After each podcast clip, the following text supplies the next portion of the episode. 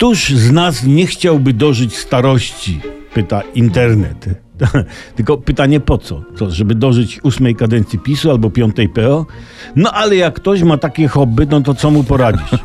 Naprzeciw takim hobbystom poszedł na rękę doktor, który w wywiadzie dla medycznego portalu wymienił, jak to określono, najgorsze grzechy, jakie popełnia człowiek pragnący długowieczności. No i przynudził, wymieniając te, te, te podstawowe grzechy, palenie papierosów, alkohol, brak e, ruchu fizycznego, czy obżeranie się niezdrowymi, a więc smacznymi produktami, czy, czyli otyłość, albo brak więzi społecznych. No słuchajcie, bez przesady, z tym wszystkim da się jakoś żyć. Często długo, a nawet jak niedługo, to luźno i szczęśliwie, prawda?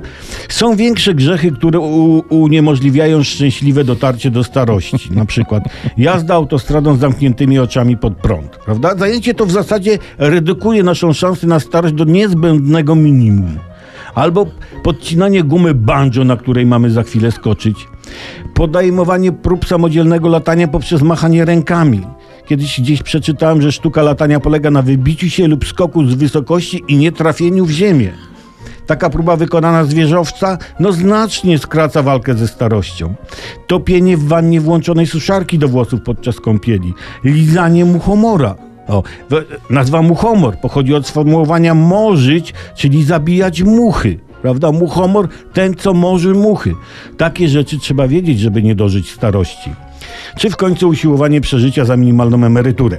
W każdym razie mamy problem, prawda? Takie pytanie, dylemat. Żyć długo, czy żyć pełnią życia?